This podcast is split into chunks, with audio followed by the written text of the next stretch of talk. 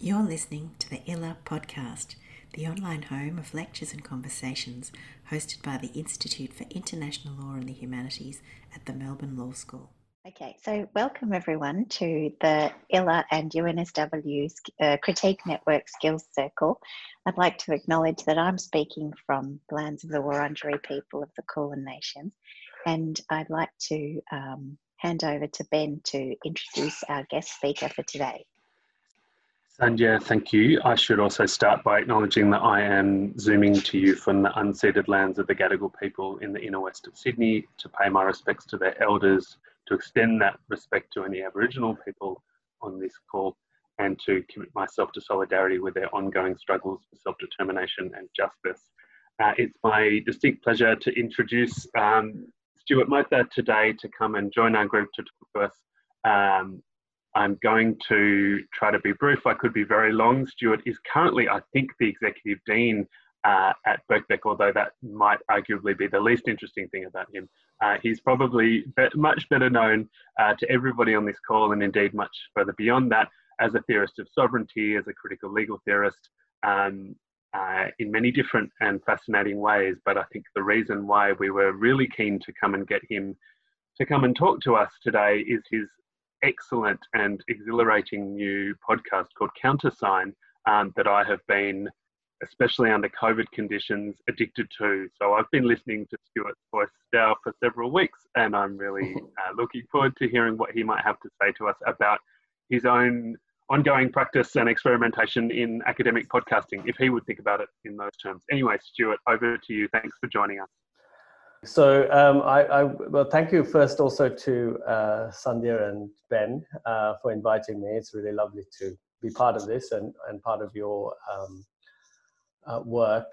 And uh, I was uh, I was really uh, heartened when Ben wrote to me and said um, that he he was working with you as a group and that you were looking at sort of non-traditional ways of being academics. And i thought oh wow sounds like i might be doing something non-traditional. That's uh, that's very uh, uh, that's that and I, I, that came at a very good moment.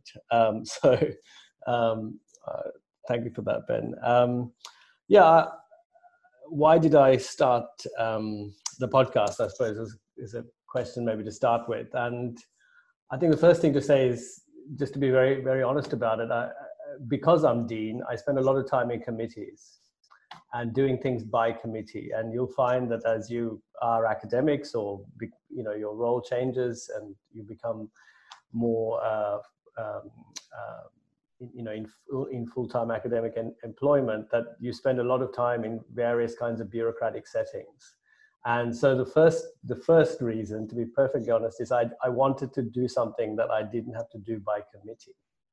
Uh, uh, and um, and I thought, you know, it's and, and, and often it's it's the case, and, and I think it's partly to do with how universities work as institutions as well, that they become kind of a um, a site where lots of other kinds of issues, politics, tensions play out. And so I, I, felt like creating a kind of space for myself where I, I felt I could really just think about the books that books and works and practices that I wanted to think about without having to discuss it with a committee uh, and, and, and basically just get on with it. And um, which, you know, feels like uh, in some ways a, a harsh indictment on the university that uh, you kind of have to almost strike out of that space. Although I, I, feel like what I'm doing with the podcast is trying to um, amplify and project the best parts of what should be in the university, which is uh, slow, slow thinking and slow reading. Um, I really try to engage with the books uh, or other works slowly and take, in a sense, take my time about doing that. Um, at the same time, I also have to respond to the kind of serendipitous um, event or meeting with someone, finding out someone's in London, um, and nabbing them, you know, literally running out the door with a borrowed microphone, which is basically how I did my first podcast. I, I didn't I didn't own uh, a, a, proper microphone and recorder. Um, I actually had my partner borrow it from her university library um, because they have higher audio equipment that you can borrow from the library. Um, and it, it, was really um, before I even had the website developed and so forth. I thought, oh, so and so is coming. It was my first recording was actually with Nanna Thylstrup um, last year, and she was coming to Birkbeck to um, do do something actually on Brexit that I was organising with my colleague Marinos Diamantides, and um, we were we were very much in the thick of the Brexit fiasco. Well, we are there's no end to that fiasco, but anyway, um, we were um, um, just at the point after the prorogation of Parliament, and so we organised a seminar at Birkbeck, and then Nanna was coming really to talk about the kind of digital dimension of the sorts of campaigns that happened around Brexit. But then I saw that she she also just published a book, and I thought, ah, well, here's an opportunity. I'm really interested in this area, uh, very much as a side thing. I'm not, you know, I'm not writing on digital technology. I'm not writing on uh, on on those issues directly. Um, but we were we are we were about to start a master's on uh, new technologies and law at Birkbeck, and so I was kind of um, looking at the periphery of that literature and uh, yeah, I just made sure I read read the book. And now, having said it, having said it's about slow reading, I also remember that I was finishing the book as she walked through the door, uh, and so that you know, so that side of that kind of academic enterprise also doesn't change all change all that much because you are working in the cracks and crevices uh, to to find the time to do this kind of stuff. Um, and then you know lots of lots of mistakes were made. So you know in the in the recording i i got the date of the book 10 years uh, you know 10 years wrong. So i said it was published in 2009 when I, as i started off the conversation i was published in two, 2018 um, and so that meant you know adjusting to those things editing out that kind of stuff later on and, and learning how to, to do that. So um, and then with, as I said, the serendipitous kind of um, my, my, the first um, person I broadcast was Patricia Williams, and I, I met her in at an event in London in February, and it was the first time I'd met her, and it was one of those things where, and I walked into a room, I could see her in the distance, uh, and I thought, ah, it'd be fantastic to have her on a podcast, wouldn't it? And um, um went over and uh, met her and and just asked her very kind of gently after we'd been talking for a while whether she would be interested in this. And and she was really very generous and she she wasn't going to be free on that trip but she was coming back in a, in a, in a couple of weeks to London again. And uh, when when people actually were able to do that kind of international travel. Um, and um, agreed to uh, meet.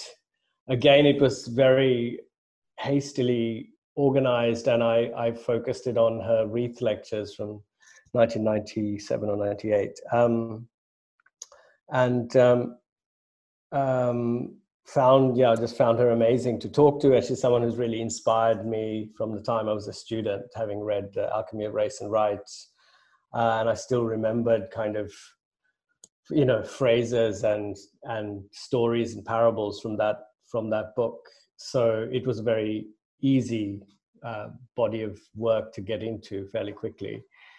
Um, and then i and and then not long after that um, um, naeem Mohaiemen who uh, made um, this wonderful film two meetings and a funeral and he was a shortlist. He was an artist um, who was shortlisted for the Turner Prize. If you've uh, listened to the podcast, you'd, you'd, you'd, you'd know about him. Um, and again, he was someone I'd been in touch with because I was completely blown away by this film. And it, it was actually, I, I, came upon it because I was on parental leave, and my way of spending parental leave was to take Marka um, to to as many galleries as possible. And she seemed to have slept. Um, she seemed to have slept through many of these films that I was um, also watching in, in galleries. And I think I went to see Naeem's film about five times at the Tate. Um, it was a, it's about 35 minute, 30, 35 minutes long. And it just brought back an extraordinary, extraordinarily familiar world to me because I grew up in Sri Lanka and it, it kind of took me back to that place straight away and all of these memories I had of the 1976 uh, non-aligned conference in Colombo, and it it it just got me thinking about also all of these reasons why I might have been working on sovereignty um, and decolonization and post-colonial theory and so on. So this film sparked lots of uh, thoughts for me, which I I didn't I didn't feel like I necessarily had an avenue to explore. And the podcast became a, again a place where I could um, have con- conversations that are outside the usual academic conventions. Um, so can I have, I, I have you, written. Can, yeah. can I interrupt you there just to Mm-hmm. ask you a question about that podcast? Um, Mm-hmm. because it's really beautifully crafted, and I have, unlike Ben, I haven't listened to all of them, but um, I. Uh, but that one is interesting because you have. It sounds like you had a pre-recorded uh, introduction to the backstory, and then you cut in the interview afterwards, and it sounded Mhm. like you'd done a lot of work in preparation for that interview. Um, is that is so? From what you're saying, it sounds like that one might have been uh, one where you did a, a separate introduction before the interview, and then the interview itself sounded like at least the first few questions you had thought quite hard about where to start. Mm. So, so in relation to all the podcasts, the introductions are done a lot l- later than the recording. So, so I usually do the I, I've done I do the recording. They end up being about an hour and a quarter, one hour and fifteen minutes, and I try to then edit it back to about an hour. So it's most of them are just over an hour, and in relation to Naeem's, I mean, Naeem's was, I think Naeem was, Naeem's was even longer. And, and it was interesting. I mean, he, he you know, the, the, different characters and personalities of people you um, interview. I, I, could barely get a word in with Naeem. He was just like, you know, uh, um, and so I almost felt with that. I mean, I think it was, it's wonderful. Uh, it was wonderful to talk to him.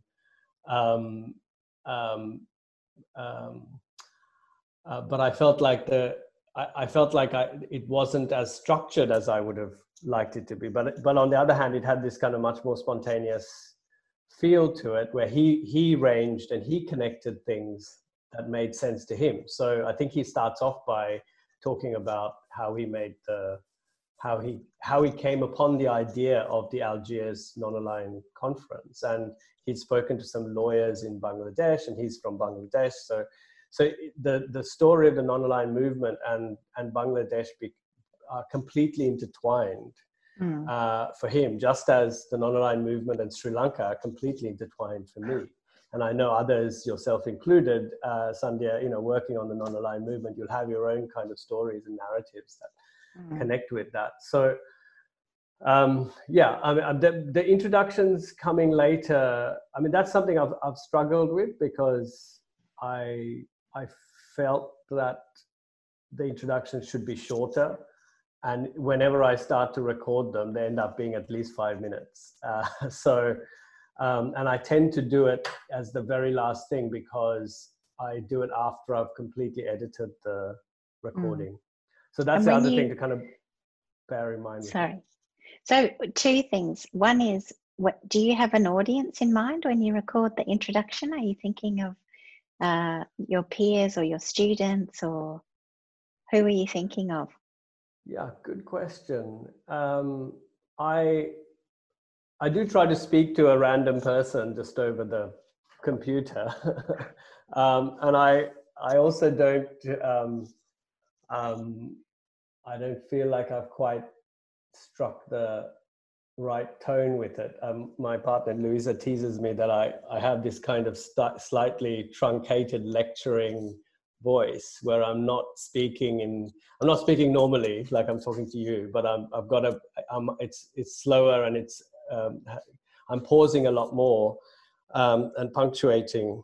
Um, my intonation is much more punctuated, and um, so that's It's yeah, so that's, so BBC firstly, I'm much more I'm much more conscious about how I'm actually speaking rather than who I'm speaking Yeah. to. Have you gotten less self conscious as time's gone on? Um, yeah, that's, I mean, self consciousness, that's a really interesting question actually about all this because self consciousness, firstly, there's the self conscious when self consciousness when you're interviewing someone. So, who do you feel most relaxed with? Hmm. And I, I found it interesting. I see that you're recording this. So I shouldn't say too many things that are too, um, you know, um, revealing. But um, um, I was really nervous about interviewing Lisa Baraitser. Um, and I was trying to figure out what, why, why was I so nervous? Um, and so, for those of you not aware or haven't heard the podcast, Lisa's uh, firstly a colleague of mine at Birkbeck at psych- in psychosocial studies. Um, she's, I think, also someone I've really admired and been in awe of since I went to Birkbeck. Um, she was running this Freud reading group when I got there, and just um, they're they're a really amazing department, psychosocial studies, and really fascinating people there. And I think I was just nervous, basically, interviewing her. Um, and also, I think interviewing a psychoanalyst. So Yeah. she was. How does that make you feel? yeah, exactly. Um, so, so I, I also had a lot of I had a lot of notes and questions, and I tried to, particularly with, um, particularly with the books, I I've tried to send questions and themes to the interviewee in advance to say these are the things I'm kind of interested in, and I I found myself sending you know five pages of topics and themes to Lisa, who immediately wrote back saying, We couldn't possibly cover all these things, but I'm really glad you engaged in my book so thoroughly. Have you? Uh, go Stewart. on, Ben. Stewart, can I ask you because I I um I thought that one flowed quite nice, and that's the one about enduring time, which I Mm. recommended to a couple of people as well. Um, and I thought the conversation flowed really nicely in that one. I mean, I think they do generally in the other ones. But my question was how much pre-work you do to kind of put to stage the interview how much you put them on notice. I mean, it sounded like you put her on a lot of notice, and there was too much to talk about.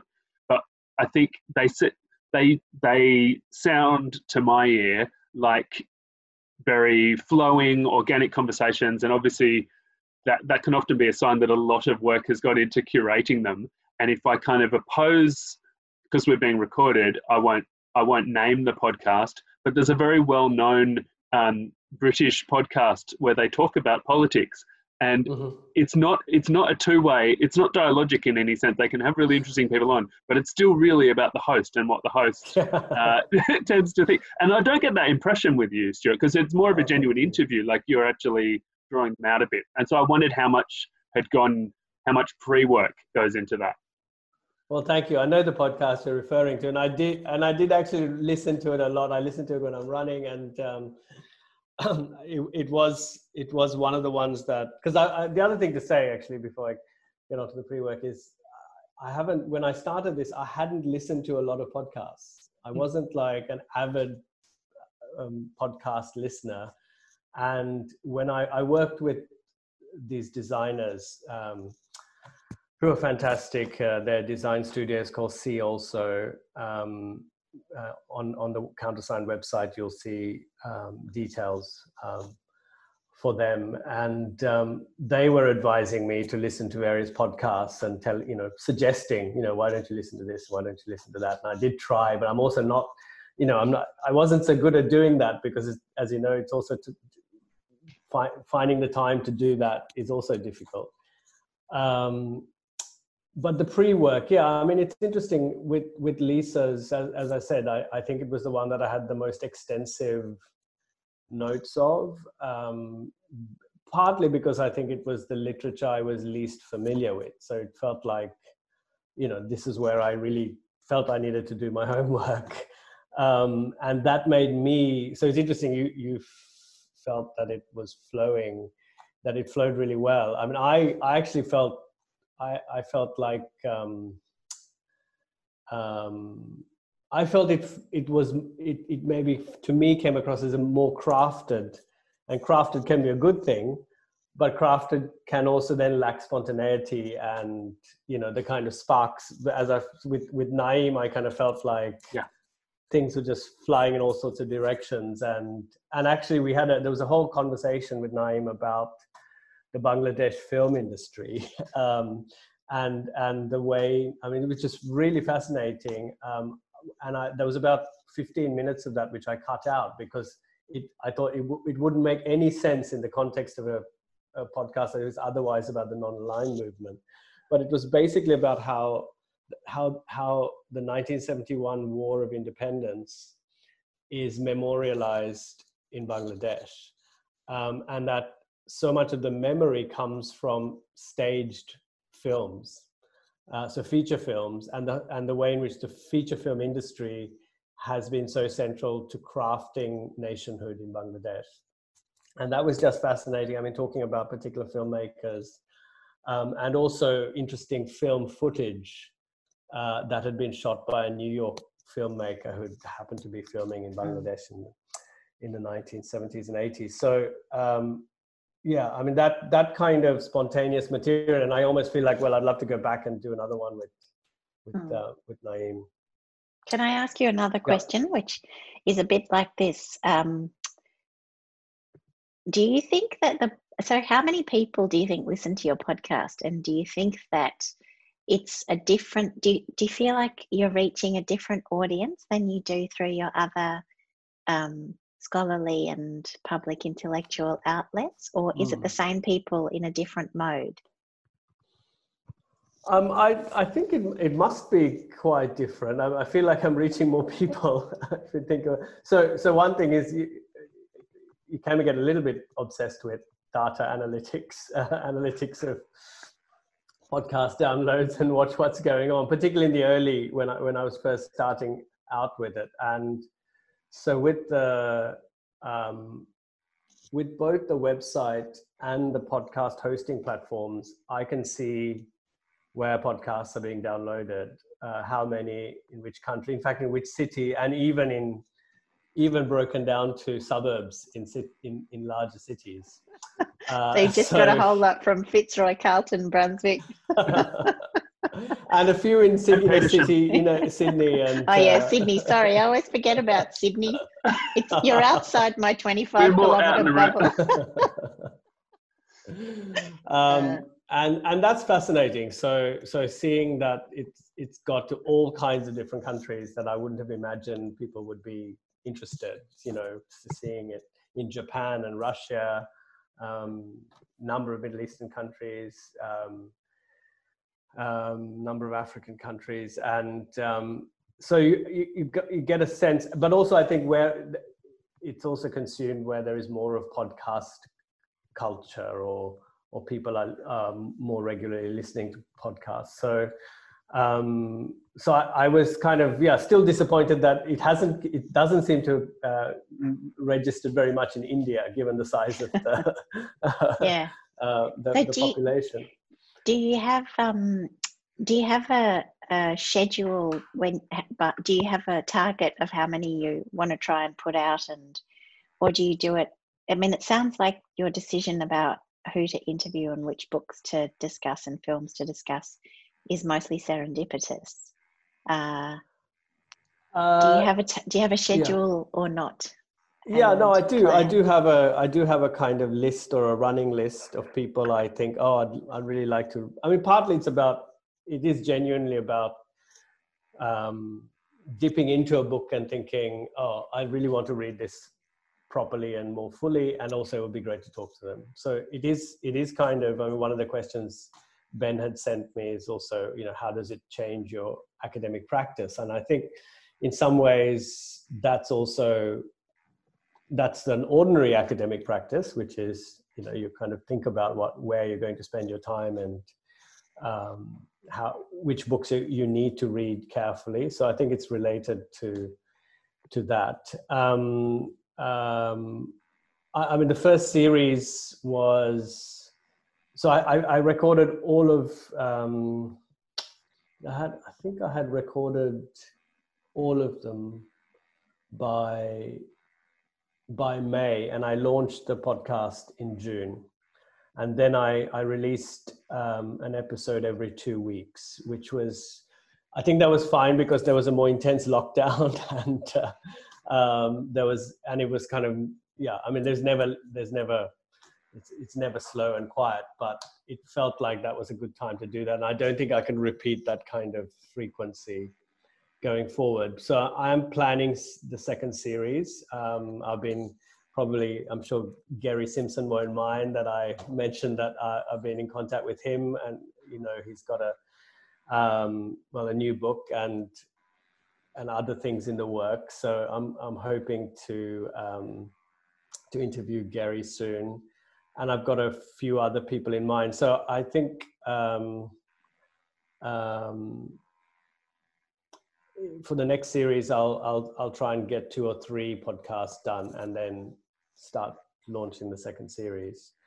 Um, but I did. I mean, I also wanted to say something about the the website because I mean, the, the other interesting thing is that I the the initiative was also to have an alternative space um, that is not um, that is not a sort of institutionally located in the university. Although i keep you know i have a certain fidelity to the university. I think university is a really important thing to stand within and defend and it's obviously under attack in lots of places australia um, included. And um, so i don't want to i don't want to uh, suggest that it's it's outside of the university or something like that i think it's really connected to to to to that space. Um, on the other hand, as I said, go, I didn't go through committees.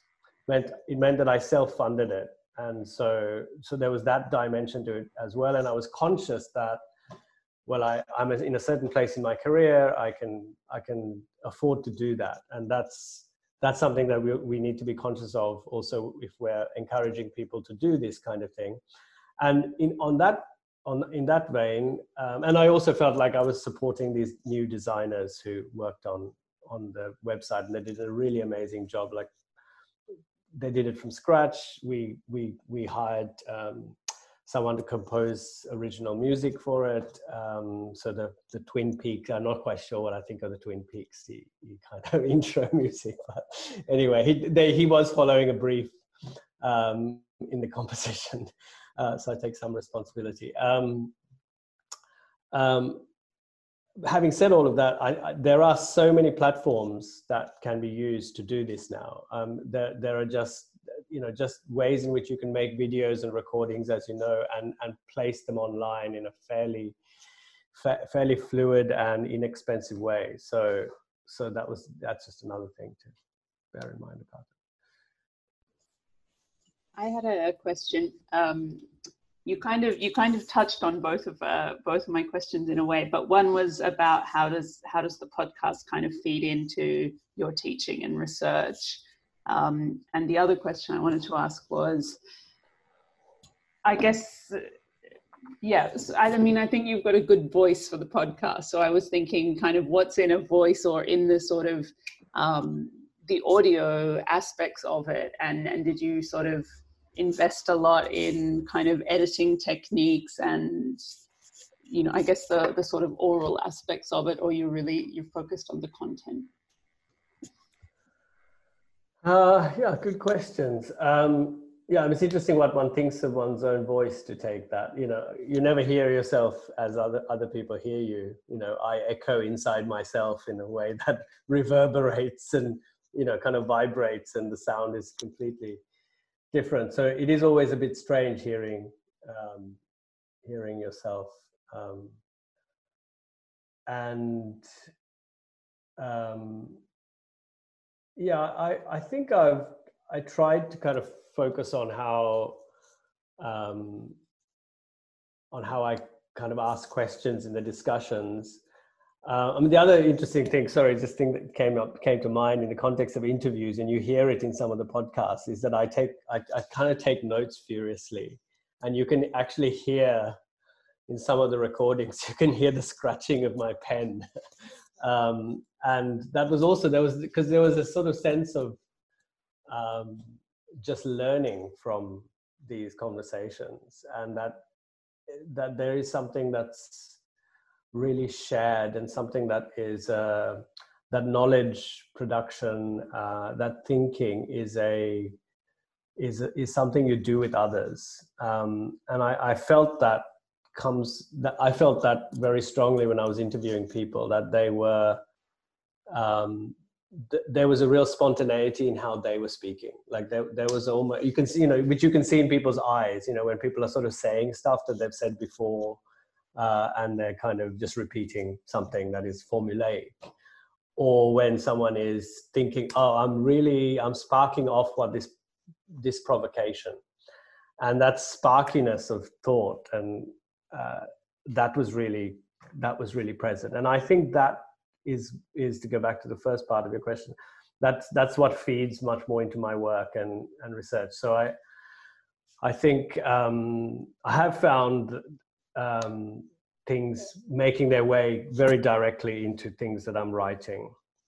Um, I, I, think you know Beth, Elizabeth Povinelli's um, book, Deontologies, ge- sorry, ge- geont- geontologies, um, um, has really resonated uh, a lot for me. And a couple of weeks ago, I was in a um, conversation like this with people in Hong Kong to, in the Law and Humanities program there.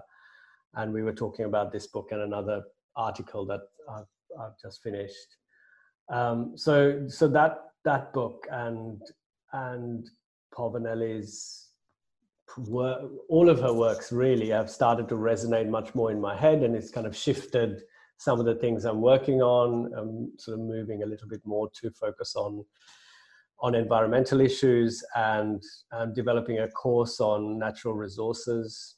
Um, and so, so that it feels to me has come straight out. I mean, not not that it's been a more enduring concern, but but it's um, it's been given direction by my engagement with with Elizabeth Povinelli's book. And and and Povinelli, the Povinelli interview was I mean that was hilarious because she's anyone who knows her knows that she's quite a character. Um, and um, you know I started out by like for those who don't know her she's American anthropologist but has worked since 1984 in northern in the Northern Territory of Australia and spent um, yeah basically spent spent significant parts of the year for the last 35 years in Australia. And so she knows indigenous issues really well and very much part of this community um, near Darwin. And um, and I just wanted to ask her how she how she how she ended up in Australia and working with Aboriginal communities. And the answer to that question took 15 minutes, and I don't think we, you know, and I had to cut loads of that out because it was like I want to talk about your book, you know, but there was this huge story about her family and you know her Italian American family and living in the South and what university she went to, all of which was made complete sense and you know was very very important. But I kind of you know, for reasons of um, time in the in the podcast and to focus as much as possible on on the book, I, I ended up cutting that material out. So. I um, I wanted to ask you a question about that, but that would be um, too sneaky because we've got Robbie with a question first, and then Siddharth. So Robbie, I might go to you. Thanks. Um, I guess I I was just interested in hearing a little bit more about when you're planning the podcast before you've started. Um, so in a more traditional, um, you know, a journal article, you sort of frame it around what works, what goes into the argument, what doesn't go into the argument. Um, clearly, you can't control another person, but do you start by sort of planning with some points that you want to bring out, some particular goals, or do you just let it run freely? Mm, yeah, thanks. Um, I think um, I start with, I think one of the things, and this for me is part of a my own academic practice, I think, is with a certain fidelity to the text. So, um, and I often think that about my writing sometimes that I, I spend too much time on exegesis or, you know, saying so and so said this and then so and so said that, and you're probably encountering some of this in your own writing. Um, and how, how to balance your own voice and on the other hand what i think is also very important is the kind of fidelity to the text or the person that you're engaging with. And i think that i almost i, I think i thought that i was going to be doing the podcast differently. Um, but it turns out that's how i do this work.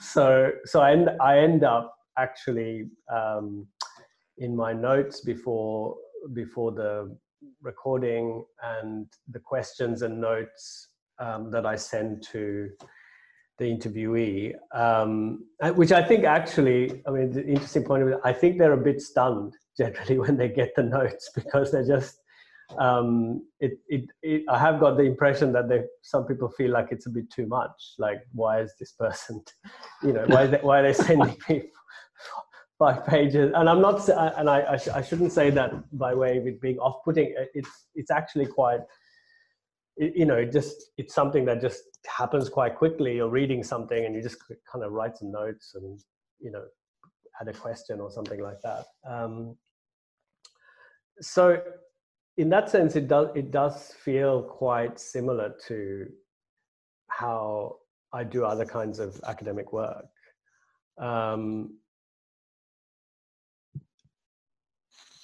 I think in the context of as as I did more of them, I I think I became better at um, more spontaneous questions, uh, and I think that would be. I mean, I, you know, just comparing it here because you, the question you raise um, to how I write, and you know, the way in which thinking happens in the process of writing, and I one of the things I like about writing is actually going but when i'm working on a piece and when i as a, my phrase would be when i've got my head in something where i you know all kinds of things could be going on and they won't matter because i've got this thing i've got my head in thank goodness for for as long as it lasts. Um, and the way in which you go back over sentences and paragraphs and rewrite and rewrite um, that um, that's obviously not something that happens in the context of a podcast you know in the podcast in the podcast it's it's it starts and it's it's finished fairly quickly and and particularly when i you know interviewing the people i was sort of slightly you know more nervous in interviewing like patricia williams who's this you know huge figure um, and I felt very privileged to have had her time, and she was very generous. She just, you know, came to my office, and I was just like, "Wow, I've got Patricia Williams sitting in my office, and uh, I got to make sure that this, this, you know, I make the best use of this time." Um, um, yeah, and and then I think that the they were they were much more spontaneous, and I was trying to allow myself to be more spontaneous, but I was also really helped by the generosity of the people I was talking with. Um, and I and I think there there was a sense. Um, I know someone else I won't mention who, but someone else I was interviewed I think was sort of pleasantly surprised at the end. I think they they weren't maybe weren't expecting as as kind of faithful uh, um, treatment of the text, um, and maybe thought I was going to somehow be more critical or something. I mean, that's an that's an interesting thing to think about. Like, what is a critical engagement when you're also a host, right? So there's when when the, the other thing about the podcast, and and I'm I'm actually just thinking this now as I'm talking to you. I haven't connected this word with it before. To take the kind of Derridian notion of the host. Um, and hospitality and being a hostage and, and so forth that that come so there were cons- there are constraints in that and maybe i mean there was one of the people i interviewed again without mentioning them where i felt extremely constrained um, um, and you know and i probably already mentioned you probably figure, figure it out but but but felt i felt constrained and then i felt i wasn't um, uh, fluid enough uh, or did i ask a stupid question about that? And and there was also a moment when i i did ask a question that the person really didn't want to answer um, and um, and said oh i don't think I, I don't think i want to go there. And obviously i cut that bit out. So so that um, one of the racier moments in podcasting. Um, Siddharth, you had a question in the chat. Sorry, I, I, haven't got my chat on. Hang on. Oh no, no, I, I just put my name there. Ah, okay, sure. Yeah, uh, sorry. Uh, so Stewart, I'm new to your podcast. I I listened to the Povinelli one this afternoon actually, which I really enjoyed. But what struck me about the style of the, that particular episode is that uh, as a listener, I'm listening to you not only que- not only pose these questions, but also pose what do you think of your uh, summary of their work, like you were saying, like your own kind of their arguments in your own language.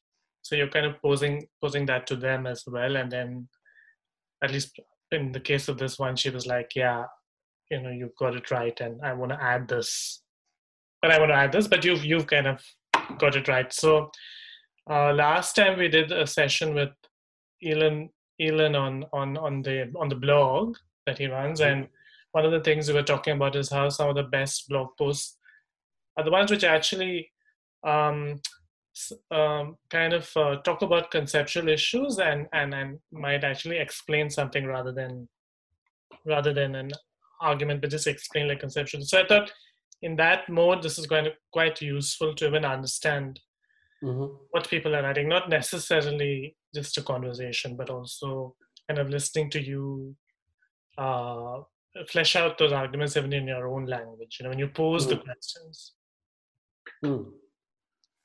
Yeah, thanks. Thanks, that, that, I think that's that's particularly interesting issue with Bet, with the interview with Beth Povinelli because um, I mean, you know, the book, the book Geontologies is, I mean, conceptually extremely rich. I, I, think it's, for example, I think it's one of the, and I say this in the podcast, I think it's one of the best readings of the uh, literature on new materialism. Um, and and and people like Quentin Meillassoux, who are you know somewhat impenetrable, um, are, are really engaged. You know, she just does Quentin Meillassoux in two pages, and um, puts him in conversation with another bit of, um, I think it's Graham Harman, uh, the other kind of materialist, uh, new materialist, and um, uh, just extremely adept at handling that. Um, but she wasn't, you know, she wasn't so great at actually saying. Um, um, what geontology is right? So if you listen to that podcast and you get to the end and think, hmm, do I know what geo, you know, the title of the book is geontologies. So what is geontology? And so partly I thought my, my failing there was not, was to not ask directly enough, Beth, can you stop all that other jabbering and just in two minutes say, what is geontology? Um, and so that's something, yeah, I, I kind of wish I did. Um, but on the other hand, the distinction between life and non-life uh, and the fact that she wants to do away with this distinction. So that is, so the key thing is that she it's not oh what does non-life bring to a conversation with life um, as the ontologies of life and non-life uh, and the being of life and non-life. Um, i think what comes comes out clearly and this is the conceptual really kind of vein that that's really rich um, is that is is the attempt to undo that distinction and i think she explains that really well in in, in the podcast so I guess, I guess what i was also getting at is that sometimes authors or filmmakers are not the best explainers of their own work so you know when you have an interlocutor who's also doing mm-hmm. that work it really helps somebody somebody who's listening yeah absolutely yeah, de- definitely. I mean, I, the other thing about the, I mean, I was thinking about when I was, to the, uh, you know, just thinking about doing this event uh, with you, um, um, how much uh, how significant it is to I think to, for an author to talk with a reader, um, or for now for me as a person who's making podcasts to talk to a listener, um, because you really you know you you don't really know what you're creating, because what you're creating is only realized in its in its um, I don't want to use the word consumption, but in its in its partaking of by others. Yeah, so there's a kind of the partaking is the partage, if you like. You know, it's the it is it is the sharing. It's the that's where something happens, um, and um, yeah, I think um I, I think the podcast is is helping me to realize more of that. Um, you know, I mean, I think it was you know Sandhya's question earlier do i have an audience? I don't quite i didn't think I, I, don't think i answered that directly other than going to my kind of oh you know, all these flags that come up and i look at my analytics. Um, and i i thought uh, it was really interesting again working with the designer so i thought my audience would be an academic audience you know that i'm you know these you know who's who's going to be interested in this this this kind of material and literature. And when I look at the, the so the analytics of the the age groups are really interesting. Clearly, under 35 is 50% of um, the demographic listening to podcasts. Um, although you know the kind of the the other the the other bits are carrying their carrying their you know carrying their corner as well. Um, and I get a sense, um, I get a sense that it's it's not just an academic audience; that it might be it might be being, um, you know, people might be listening who are you know not necessarily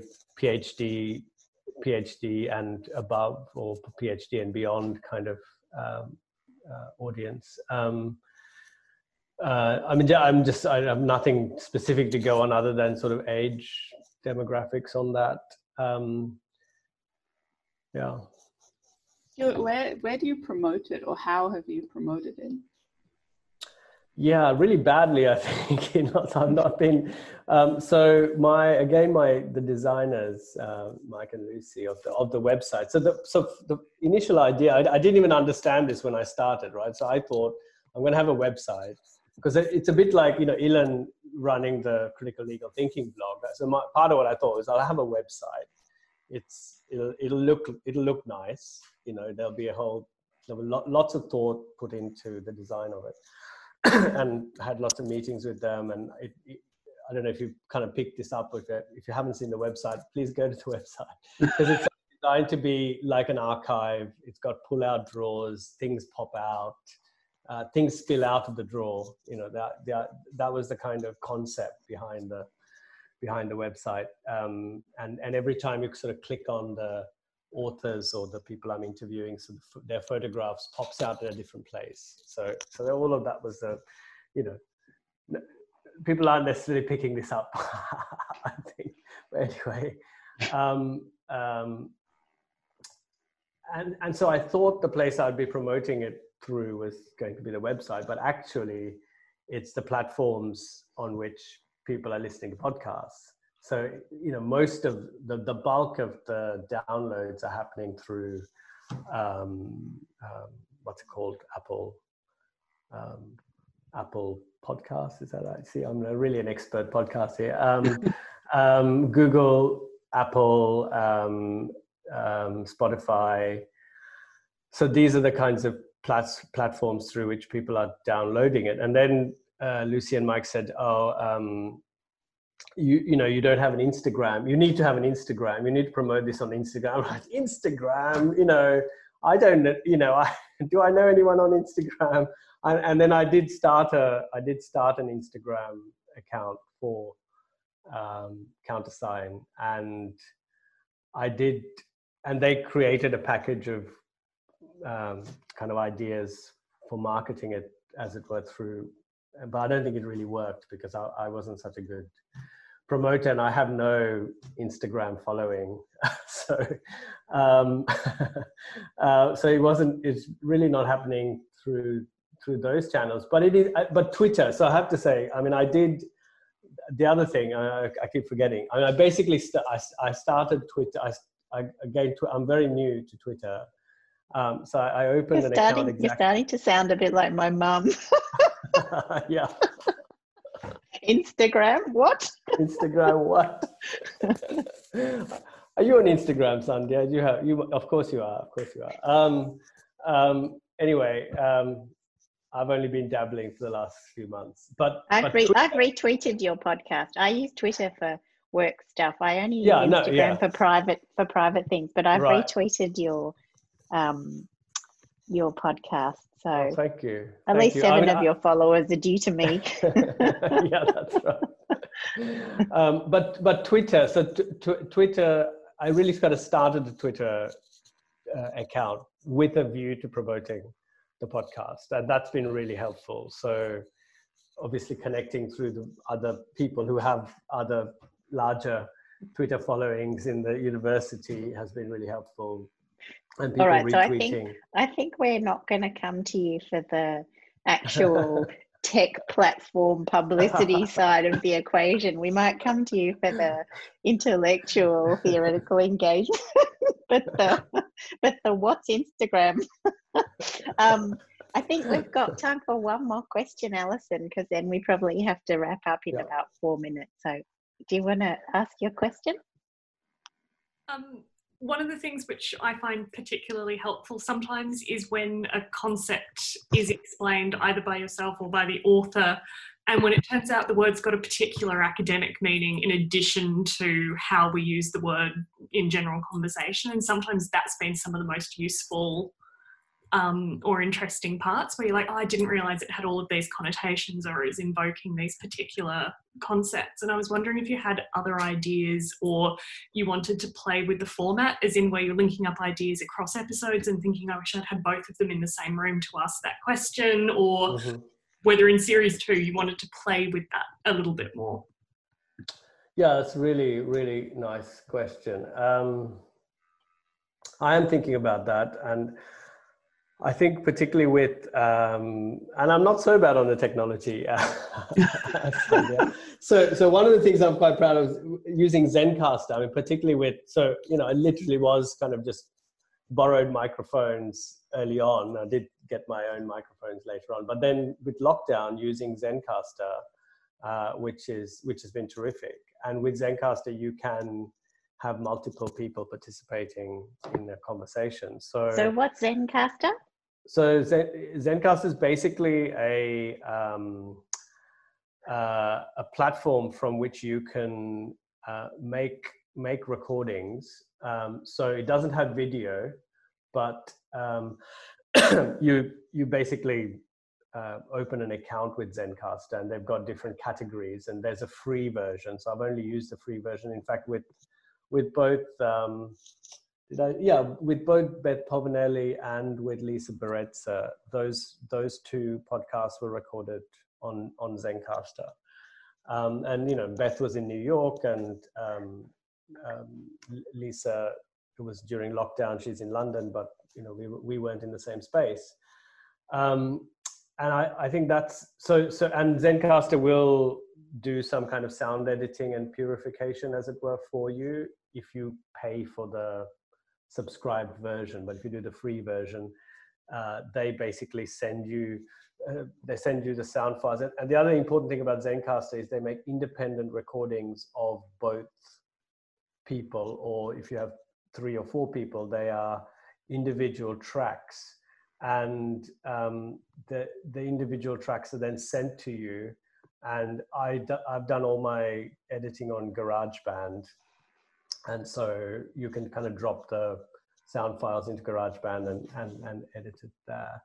So just to come back to your question, yes, I'm kind of thinking about putting more, you know, so so so having more than one person uh, and putting people together to have conversations, um, kind of curated in a slightly slightly different way. I mean, I'm I'm a I also feel like there's something about the one to one that makes for a certain. I mean, there's an intimacy in that. There's a there's a, there's an intensity in it. I think that may not be there. But I, I think it's definitely worth um, definitely worth trying. Um, and yes, I might be contacting some people on this call for such a conversation at some point. So I have been thinking about that, um, actually doing something with um, with a couple of people and having a conversation either about a topic or, or, or a body of work. Uh, because I think talking about a body of work, that that's also really, you know, rather than just a book to a, a genre or, or someone's collection of work, uh, could be something that is really productively discussed with more than one person. Stewart, that sounds fantastic. Um, and thank you again for your time. So, what time is it now? Is it seven o'clock ah, in the morning? It's seven six? o'clock now. The heating should have gone on. Excellent.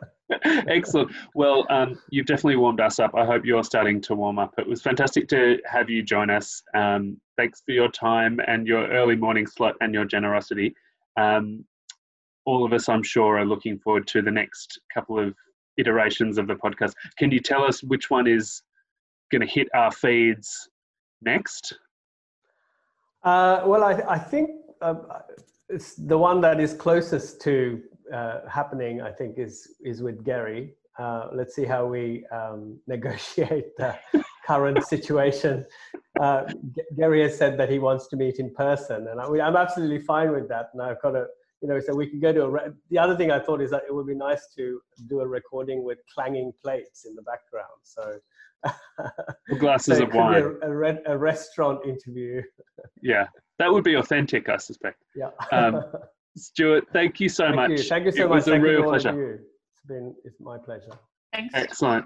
See you thank soon, you Stewart. so much. Bye bye, everybody. Bye bye. Thank you.